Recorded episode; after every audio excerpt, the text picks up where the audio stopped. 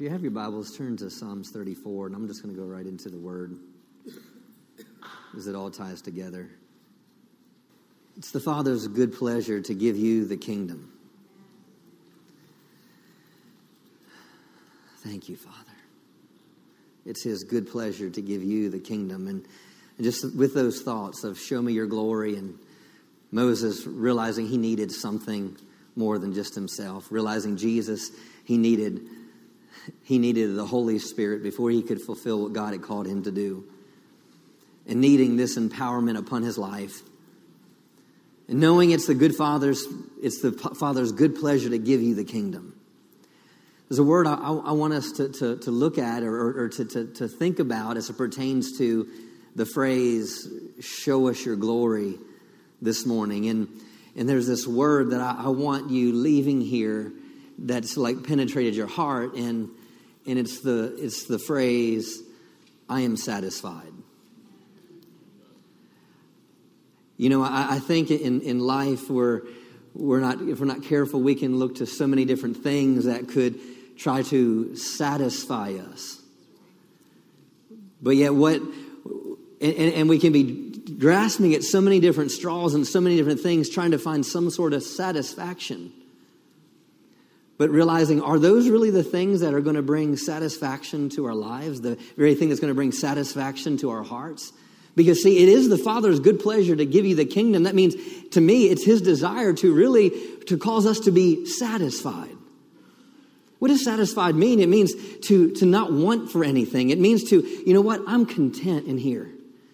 Man, and there's, I believe there's so many people throughout our, our in, in, church and, and so many people everywhere we go that, that they're looking for so much satisfaction and contentment, but it's hard to find because they're looking at in so many different places, but within in their hearts and, and where it can truly be found. So let's look in Psalms chapter 34. And David says here, he says, I will bless the Lord at all times. His praise will continually be in my mouth. He says, My life makes it boast in the Lord. Let the humble and the afflicted hear and be glad. So David says, My life makes it boast in the Lord, meaning, meaning my life is going to shine forth something, meaning, meaning my life is going to express something. If you look at my life, my life is going to mirror and reflect something. Then it says, let the humble and the afflicted be glad, meaning what's happened in my life is going to, is all of a sudden going to affect someone else's life. See, there has to come a time where you allow God to invade your life in such a way that all of a sudden someone else sees something different about you and something different about your life. Because he's saying, out of my life, the humble and afflicted are going to see something. Now, pay, pay attention, or just, just that word humble and afflicted for a second, and we'll get back to that in a moment. Verse 3 says, Oh, magnify the Lord with me, and let us exalt his name together. He said, I sought the Lord and required him of necessity and on the authority of his word, and he heard me and he delivered me from all my fears. So David is saying, okay, this is how I live my life. I sought the Lord, meaning my pursuit was after the Lord. And as I pursued him, he delivered me from something. He, he, he set me free from something. The next verse says, they looked unto him and were lightened. Amplified says, they looked to him and were radiant. Their faces shall never blush for shame and be confused. They looked to him and were radiant. Verse 6 says, This poor man cried. Now, the word poor here is the same word for humble and afflicted in verse 3. It's the same, it's the same Hebrew word. So it says, This poor man cried. What did the poor man do? He cried. Meaning, what does poor mean? It means I'm lacking something.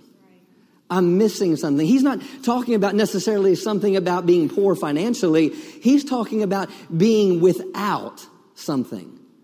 I'm lacking something. I'm missing something. So when Moses declared, Show me your glory, he was declaring, I need something greater than myself. I need something more in my life. So that's what this, they're saying. This poor man, this humble and afflicted, they were seeing, they were seeing David. And because they were seeing what happened in David's life, they're saying this poor man cried and what the Lord heard him and saved him out from all his troubles. So David is saying, just how God did something in my life, And the people saw it. I radiated that. You know what? Now, this same poor people, you know what? They're going to cry out. You know what? And God is going to do the same thing for them. God is no respecter of person, He's a respecter of faith. God does not go where He's needed, He goes where He's sought. He said, what does the word say? Call upon me and I will answer thee and show you great and mighty things. It wasn't, it wasn't, I come to you when I, when, when you need me. No, I come to you when you call upon me.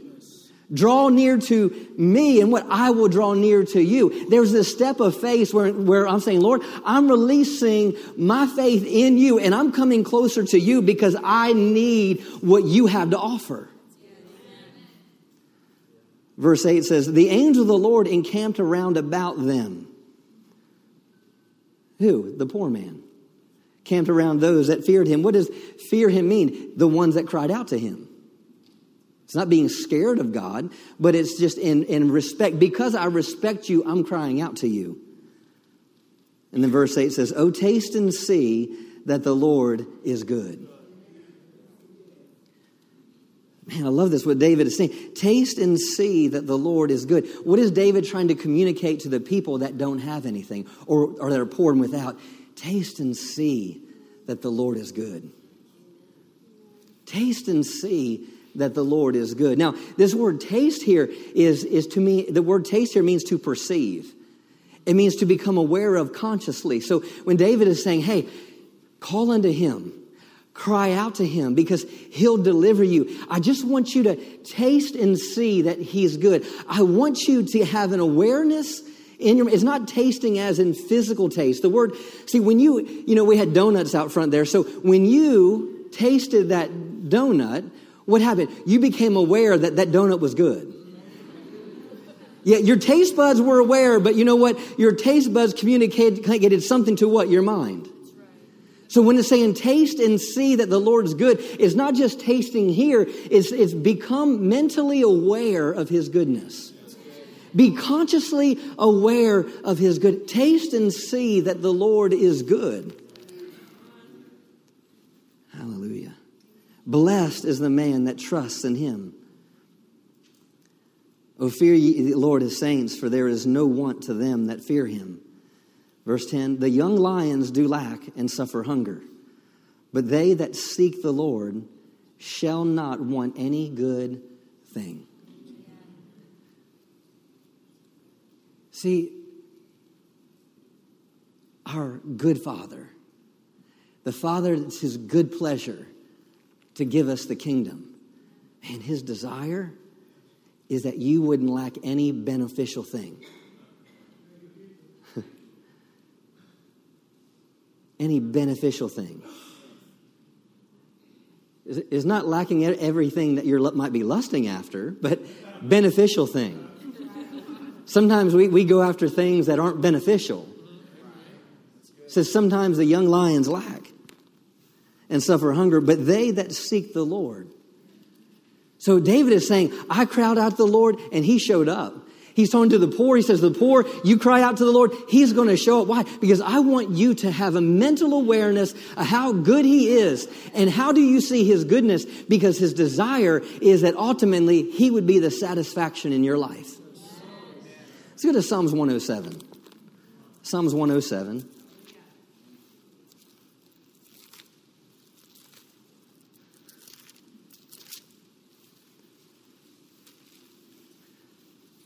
Psalms 107, verse 8 says, Oh, that men would praise the Lord for his goodness. Now, remember, what is the glory of God? It's what? The goodness of God, the presence of God, and the power of God, right?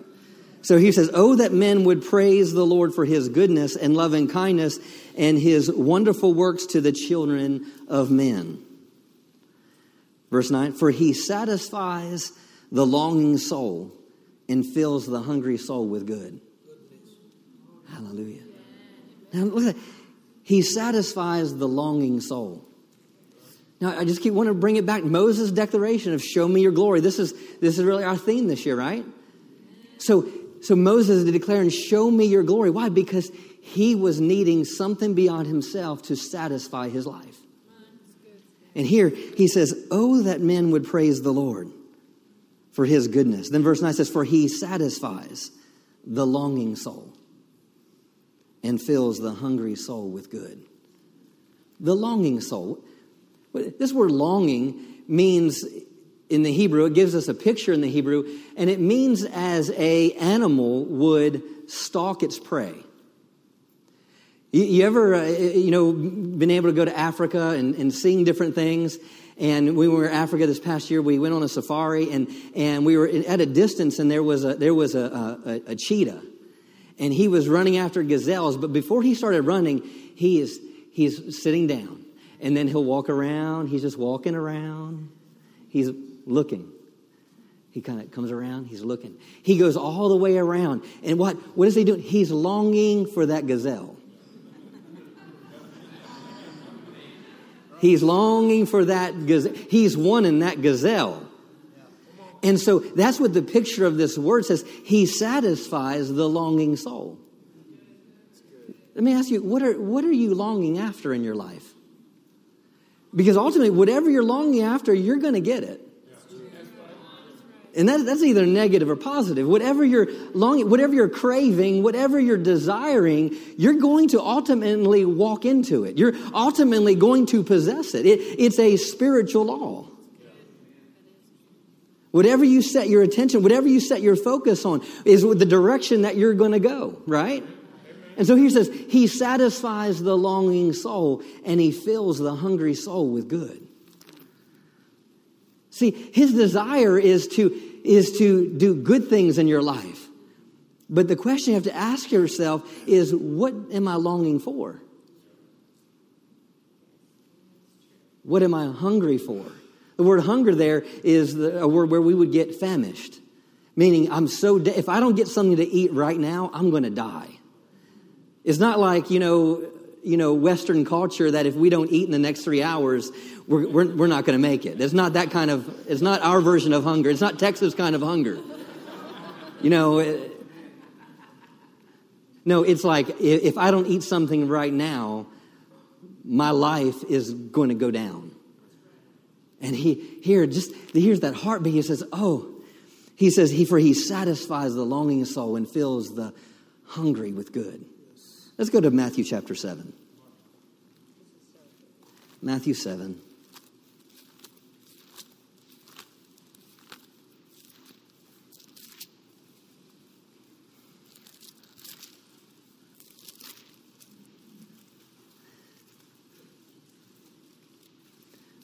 Verse 7. I assume these are some familiar scriptures, but I just want you to see this. It says, Ask and it shall be given you, seek and you shall find Knock, and it shall be open unto you. For everyone that asks receives, and he that seeks finds, and to him that knocks it shall be open. Let me stop there. Most of the time when I would read this, I'm thinking about totally my focus will be on God. You know, ask and you know what? I'll receive from God. Seek and I'll find from God. You know, you know, uh, knock and the door, God will open the door. And, and, but, but as I was studying this and just praying over this, he's, he's dealing with that spiritual law. Whatever you're asking for, whatever you're seeking after, and whatever you're knocking, pursuing after, is what you're going to obtain. This, this isn't just talking about, this is talking about the golden rule. This is, this whole section is the golden rule. And so, you know, so this whole aspect, this is, this is how things work. This is how, this is how the kingdom of God operates. This is how, you know, spiritual laws work. So this ask, this seeking, and this knocking just isn't pertaining to God. But what are the other things you might be seeking after?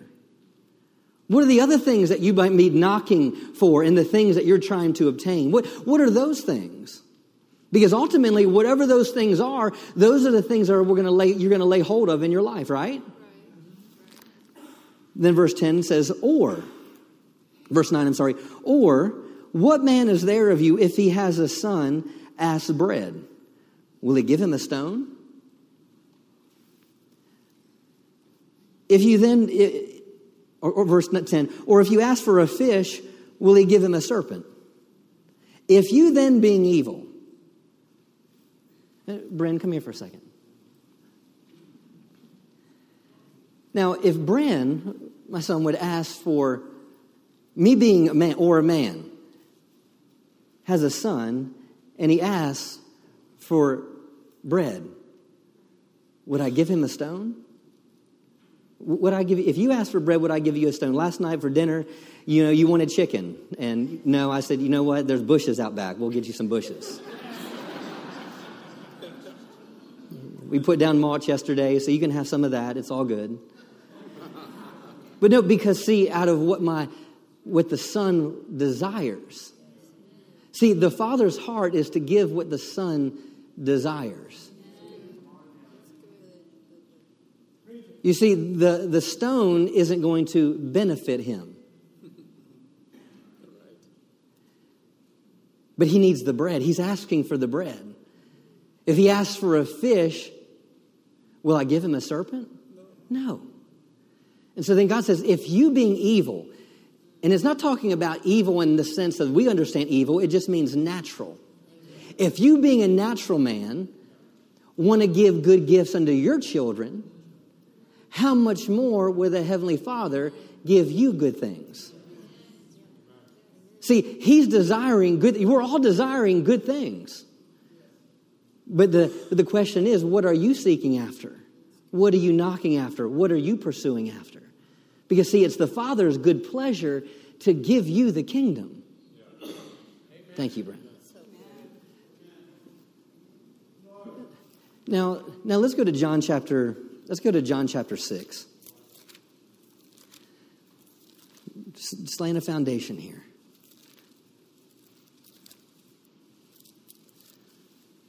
See, it's the Father's desire to bring satisfaction to your life.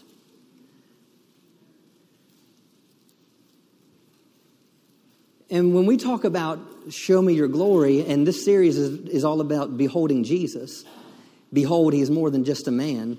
So let's look at Jesus.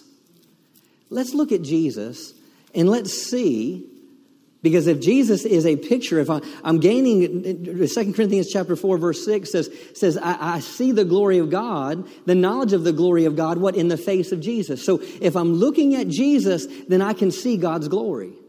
So let's look at God's glory by looking at Jesus here for a moment as it pertains to his desire to bring satisfaction to our lives. Look at John 6. Now, this, this, just set this up for a moment. This is right after Jesus had just fed 5,000, right? He just fed 5,000 with what? Bread and fish. If a man asked, if a son asks for bread, will he give him a stone? If he asks for a fish, will he give him a serpent? So here we're talking about Jesus multiplying not stones and serpents. He's multiplying bread and fish, okay? And he feeds 5,000. And these people were following Jesus because, because it said in verse 2 of chapter 6, it says, because they saw the miracles. See, and that's one thing that we, we really need to, to understand. Are we looking after a sign? Are we looking after miracles? Are we pursuing a person? See, a lot of people want to obtain wealth and obtain finances in the kingdom of God, but they have wrong heart motives. Amen. Or is your pursuit right? Now, now let's look at this in verse. Man, um, I want to start in verse 24. It says, When the people therefore saw that Jesus was not there, neither his disciples, they also took shipping and came to Capernaum seeking for Jesus. So here these people, uh, Jesus just got done walking over, they, after the 5,000, he, uh, they, they went to the other side. Jesus walked on the water. He went to the other side. They found out he was there. All of a sudden now they go all the way to the other side of the lake. And now they find out that he's back on the other side. So here they come all the way from one side of the lake back just to see Jesus. They're, they're spending a lot of energy seeking Jesus. But are they really seeking Jesus? Because Jesus tells us what they were really seeking. Let's look at verse 25. And when they had found him on the other side of the sea, they said to him, Rabbi, when did you come here? Jesus answered them and said, Verily, verily, I say to you, you seek me, not because you saw the miracles, but because you did eat of the loaves and were filled. Meaning, you're not seeking me because of miracles, you're seeking me because I satisfied a natural pleasure.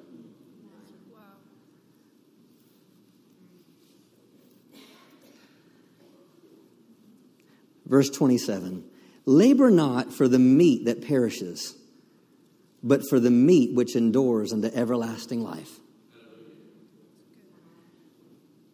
Now, now think about that. Labor not for the meat which perishes, but for the meat which endures unto life everlasting. You see, they had expended so much energy, Jesus says, because I filled your stomachs.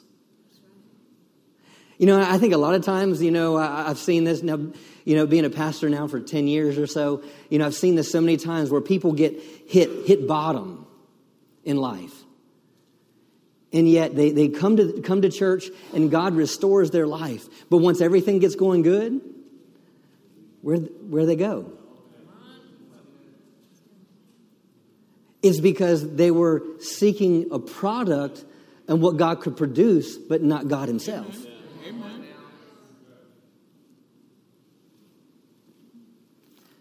And so here he's saying, he, he says, don't labor for the meat that perishes, but for the meat which shall endure unto life, ever, everlasting life, which the Son of Man shall give unto you, for he hath God the Father sealed. Meaning, he wants to give you this everlasting life. But he says, don't labor for the things that perish, that decompose, but labor, work for the meat that endures unto everlasting life which the Son of Man shall give unto you, for him hath God the Father sealed or empowered. Then said they unto him, What shall we do that we might work the works of God? See, here, what was the response? I just want to work the works of God.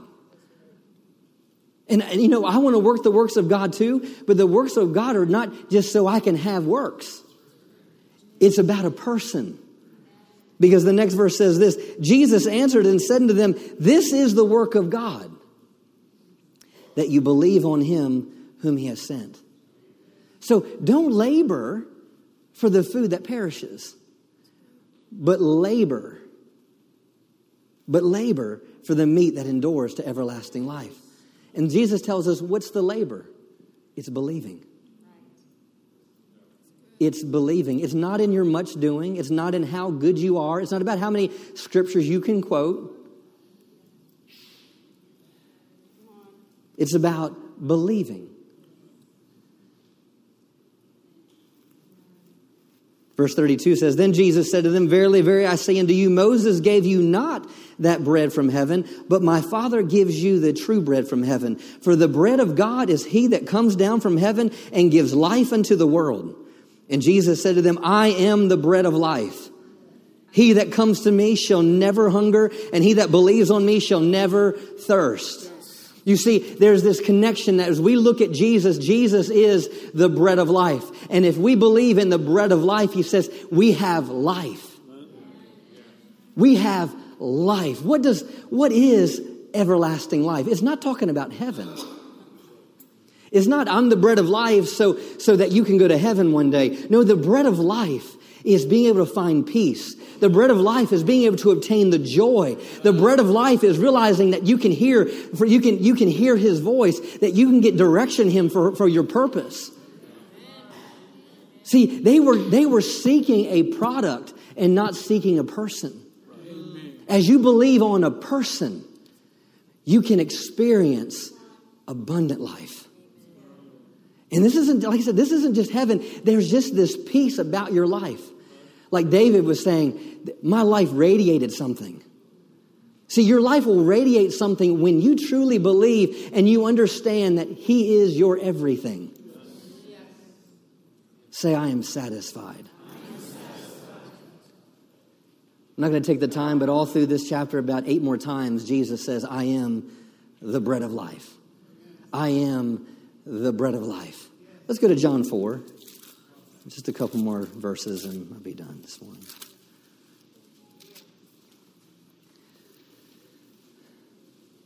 Believing.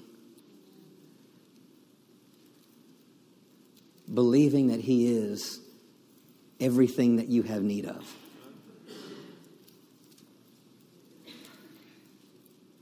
Believing that in Him I'm satisfied. So show me your glory is saying, only you're going to satisfy my life. So we look at Jesus, we see the glory of God, and it says, Man, I'm the bread of life.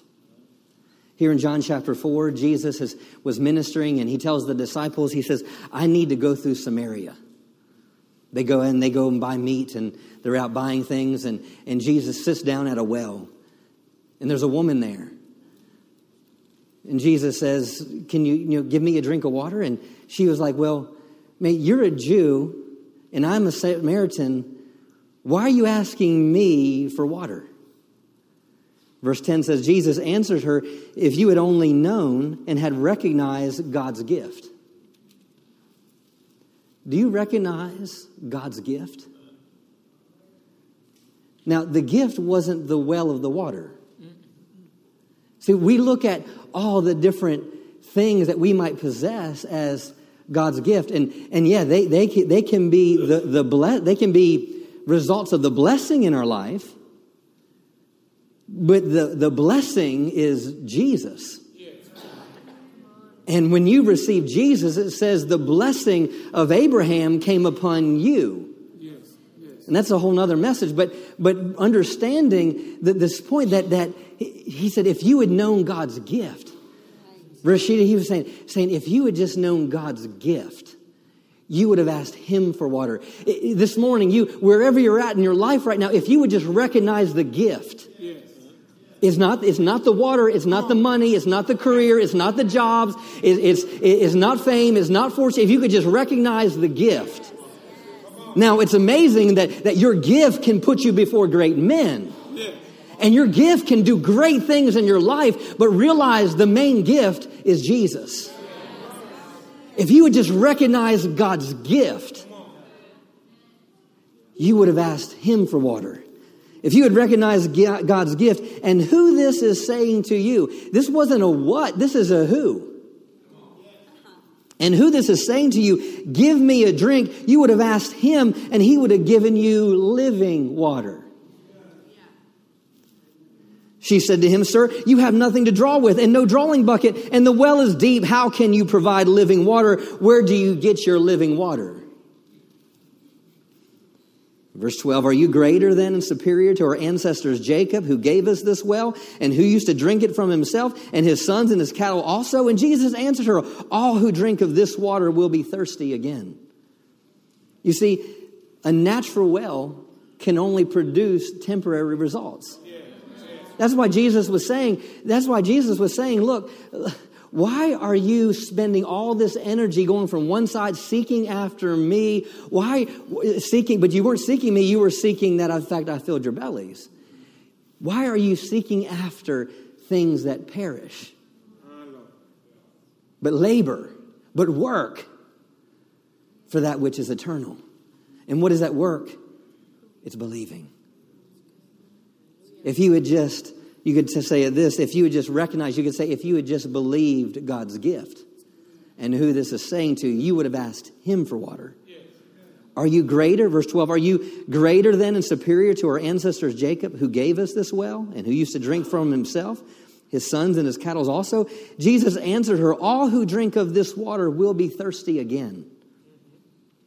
No matter what you have in the natural, I'm telling you, it's never going to ultimately satisfy your life no relationship, no substance, no amount of finances, no job, no fame, nothing is going to bring lasting satisfaction.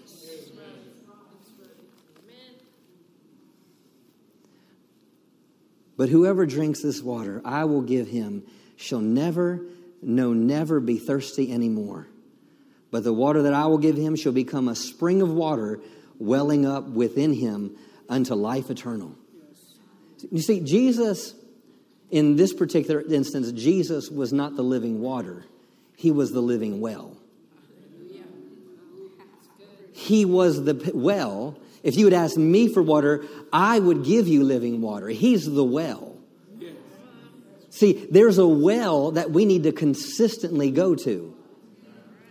There's a well that we consistently need to rest in. There's a well that we consistently need to pursue after. There's a reservoir for wisdom. There's a reservoir for your righteousness. There's a reservoir for your peace. There's a reservoir for joy. There's a reservoir for your prosperity. There's a rev- reservoir for anything that you have need of in life, and it's found in the gift. So if I, if I see Jesus and I see the glory of God, I see everything that I have need of found in Jesus.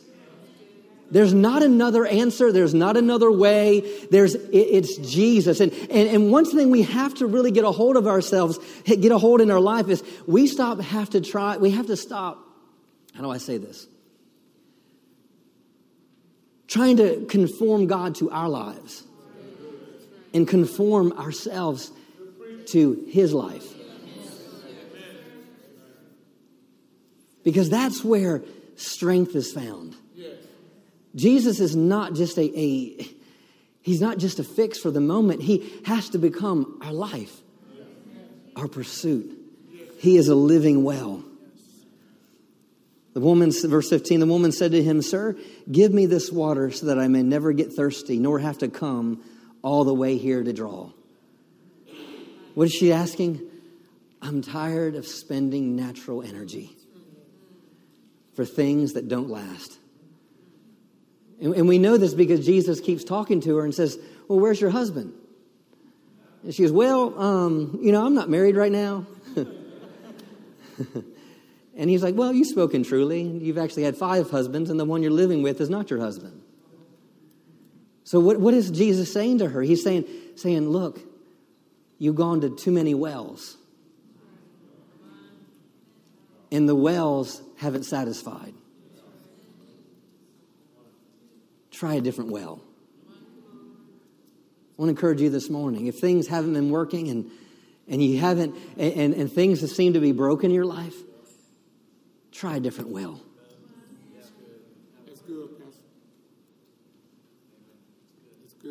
If you've known God's gift. You know, whether we're looking in John 6 or we're looking at John 4, I believe Jesus really gives us a picture of how do we tap into this? How, how do we release our belief in this? And, and I believe it, it's in twofold. I'm not going to expand on these right now, but twofold. In John 4, he talks to the woman about worship. How do we tap into that living well? It's through our worship. He says, Those that worship me, he goes on right after that about the husbands and says, they argue about worship, and he says, You know, hey, the Father's looking for worshipers thou worship in spirit and in truth. What does that look like? That means worship spirit means the center of who you are.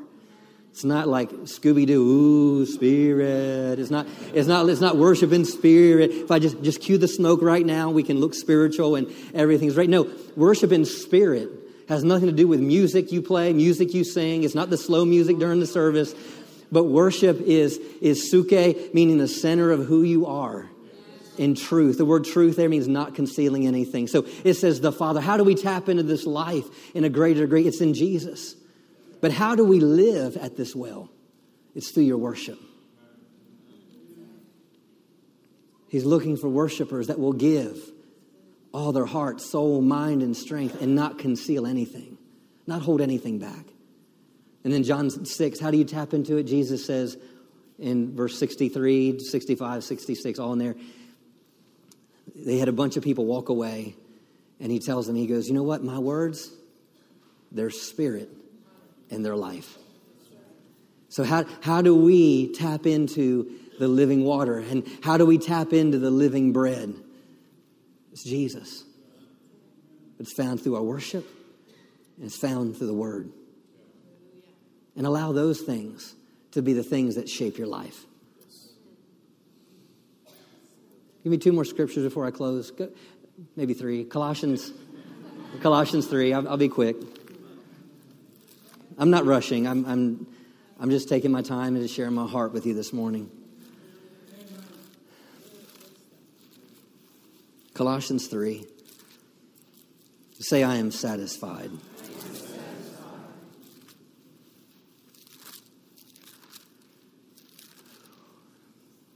Colossians 3 believe we've gone to this verse a lot over the last probably six months or so, but Verse 1 says, If then you being raised with Christ to a new life, thus sharing his resurrection from the dead, aim at and seek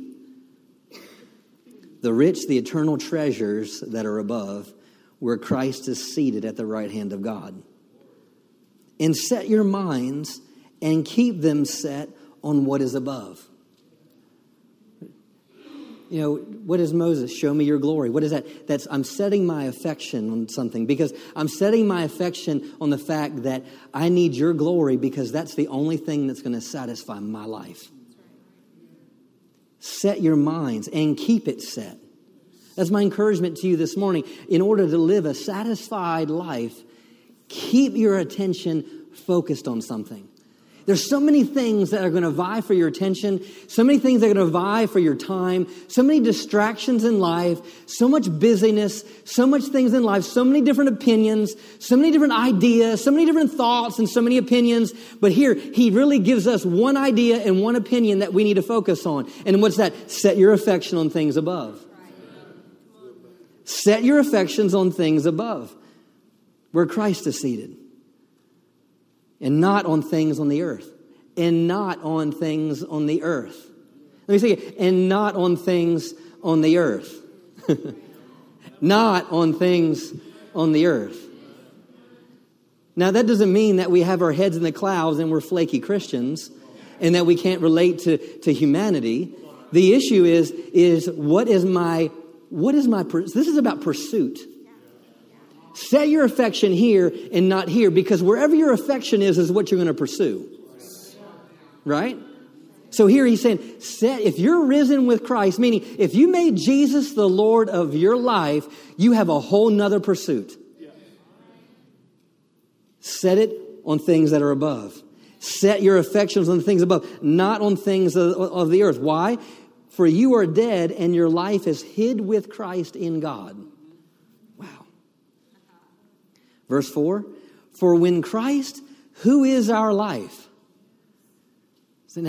who is Christ, who is our life? It's not, it's not Justin and I, I add Christ on Sundays.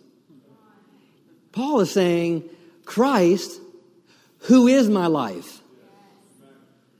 Paul said, I am crucified with Christ. Nevertheless, not I that lives, but it's Christ that lives within me. What? And the life that I now live, I live by the faith of the Son of God. Meaning, I'm not even living my own life by my own faith anymore. I'm living by the faith of the Son of God. Yes. See, this is how you have to start looking at things and how you look at life. It's setting your affection. Christ, who is your life, appears, then you will also appear with him in glory. Now let's look at verse 10. So I've read the next verses, I'll go from some other rabbit trails, but he says, and having clothed yourself with the new spiritual self. So set your affections on things above, and then what? Clothe yourself with this new life. Hallelujah your spiritual self. Now, get this, and Amplified says, which is ever in the process of being renewed and remolded, remolded into the fuller and more perfect knowledge of Him. Knowledge after the image, the likeness of Him who created. Now, get verse 11. In this new creation, all distinctions vanish. There is no room, and there can neither be Greek nor Jew, circumcised or uncircumcised nor difference between nations, whether alien, barbarians, or Scythians, who are the most savage of all, nor slave or free. Now get this, but Christ is all and in all. Now get Amplified says, everything and everywhere to all men without distinction of person.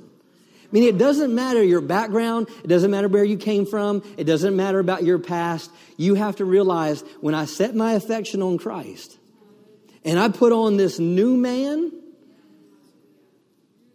Christ is my all in all. Amen. I am sufficient in all things. I'm not lacking anything. Taste and see that the Lord is good. The young lions do lack and suffer hunger, but those that worship the Lord will not want anything. Go to mm, Philippians, Philippians 4. There's, if you're taking notes, you can also write down 2 Corinthians 1, verses 1 through 5. And I'm not going to go there, but you can, it just talks about being rich in Him, come coming behind in no gift, fully supplied in Christ. Now look at Philippians 4, and I'll close with this.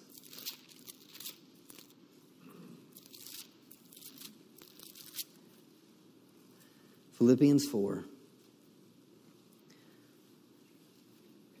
verse 11, Amplified says, Not that I'm implying that I was in any personal want, for I've learned how to be content, satisfied to the point where I'm not disturbed or disquieted in whatever state I'm in.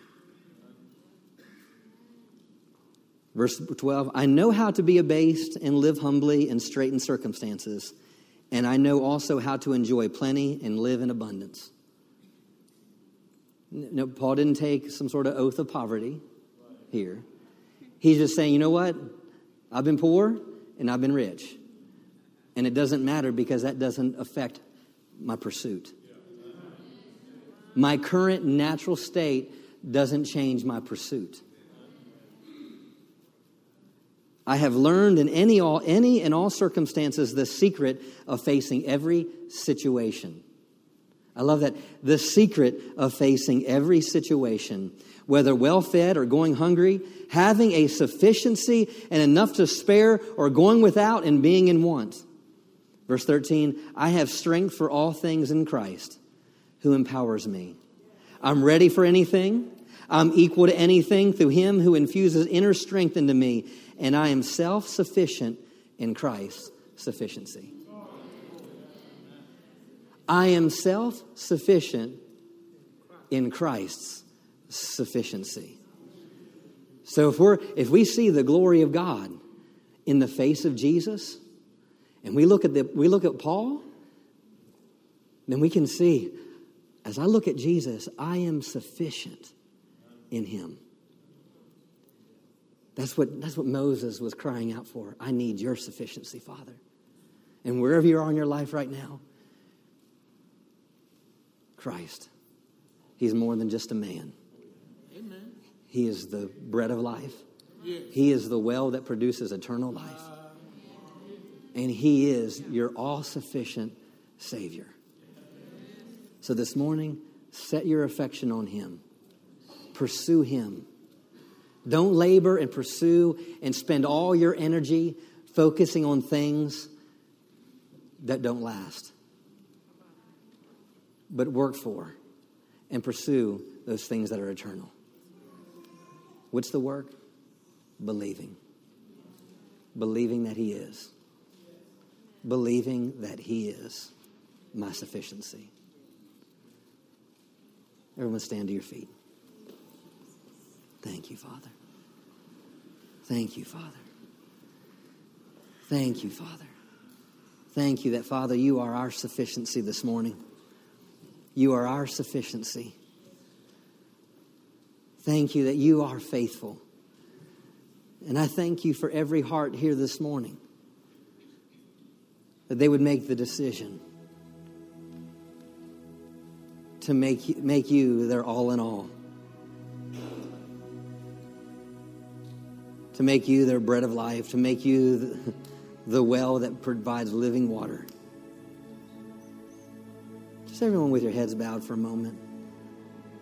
If you're here this morning and you say, Pastor, I, I just want you to just pray over me because I've been looking for so, in so many directions and so many things for satisfaction, but yet have come up empty. If that's you with no one looking around, just slip your hand up.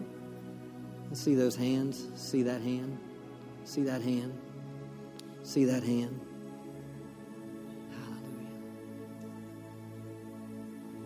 Thank you, Father. Just maybe the person on your left and your right, just place your hand on their shoulders.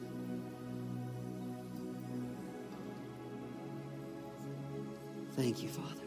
Father, I thank you that your presence is enough. And I thank you this morning, all of us. all of us, I believe, have been challenged in some way and somehow that we've been setting our affection on wrong things. All of us, even me included, setting our affection and setting our pursuits on wrong things, being worried about the wrong things. Worried about how is this going to happen? What's going to take place here? How am I going to get there? And how is this going to turn around? And, and instead of just all the, the, the, labor of things that, that aren't temporary, we, we just push those things aside today as a church body. And, and, and, and all of us just make a decision to, to rest in you. Show us your glory today. Show us your glory, your goodness, your power, and your presence, that our eyes of our understanding would be open to the magnitude of who Christ is. And, and we make the decision to set our affection on things above and not on things on the earth. And I thank you for strengthening every heart today. That as they leave here today, their focus would not be on natural water like the Samaritan woman. Their, their, their, their focus wouldn't be on natural bread.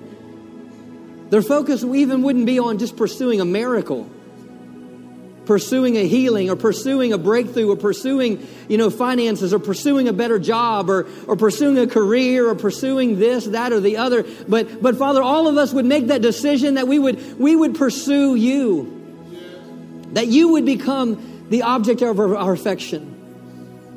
That the object wouldn't be what we pursue but you would be the object you said if we delight ourselves in the Lord, you would give us the desires of our heart.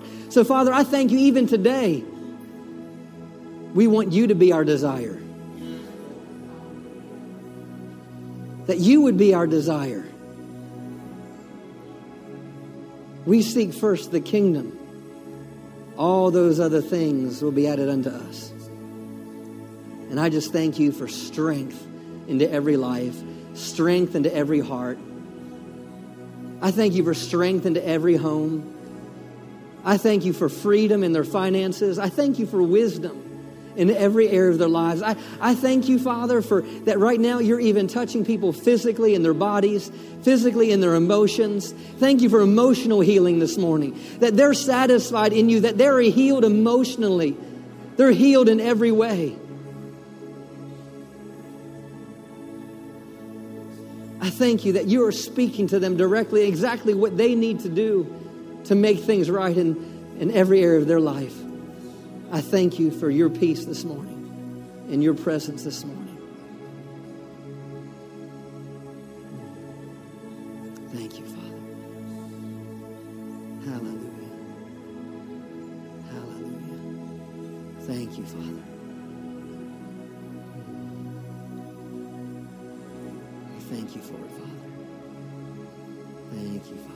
Receive this word this morning.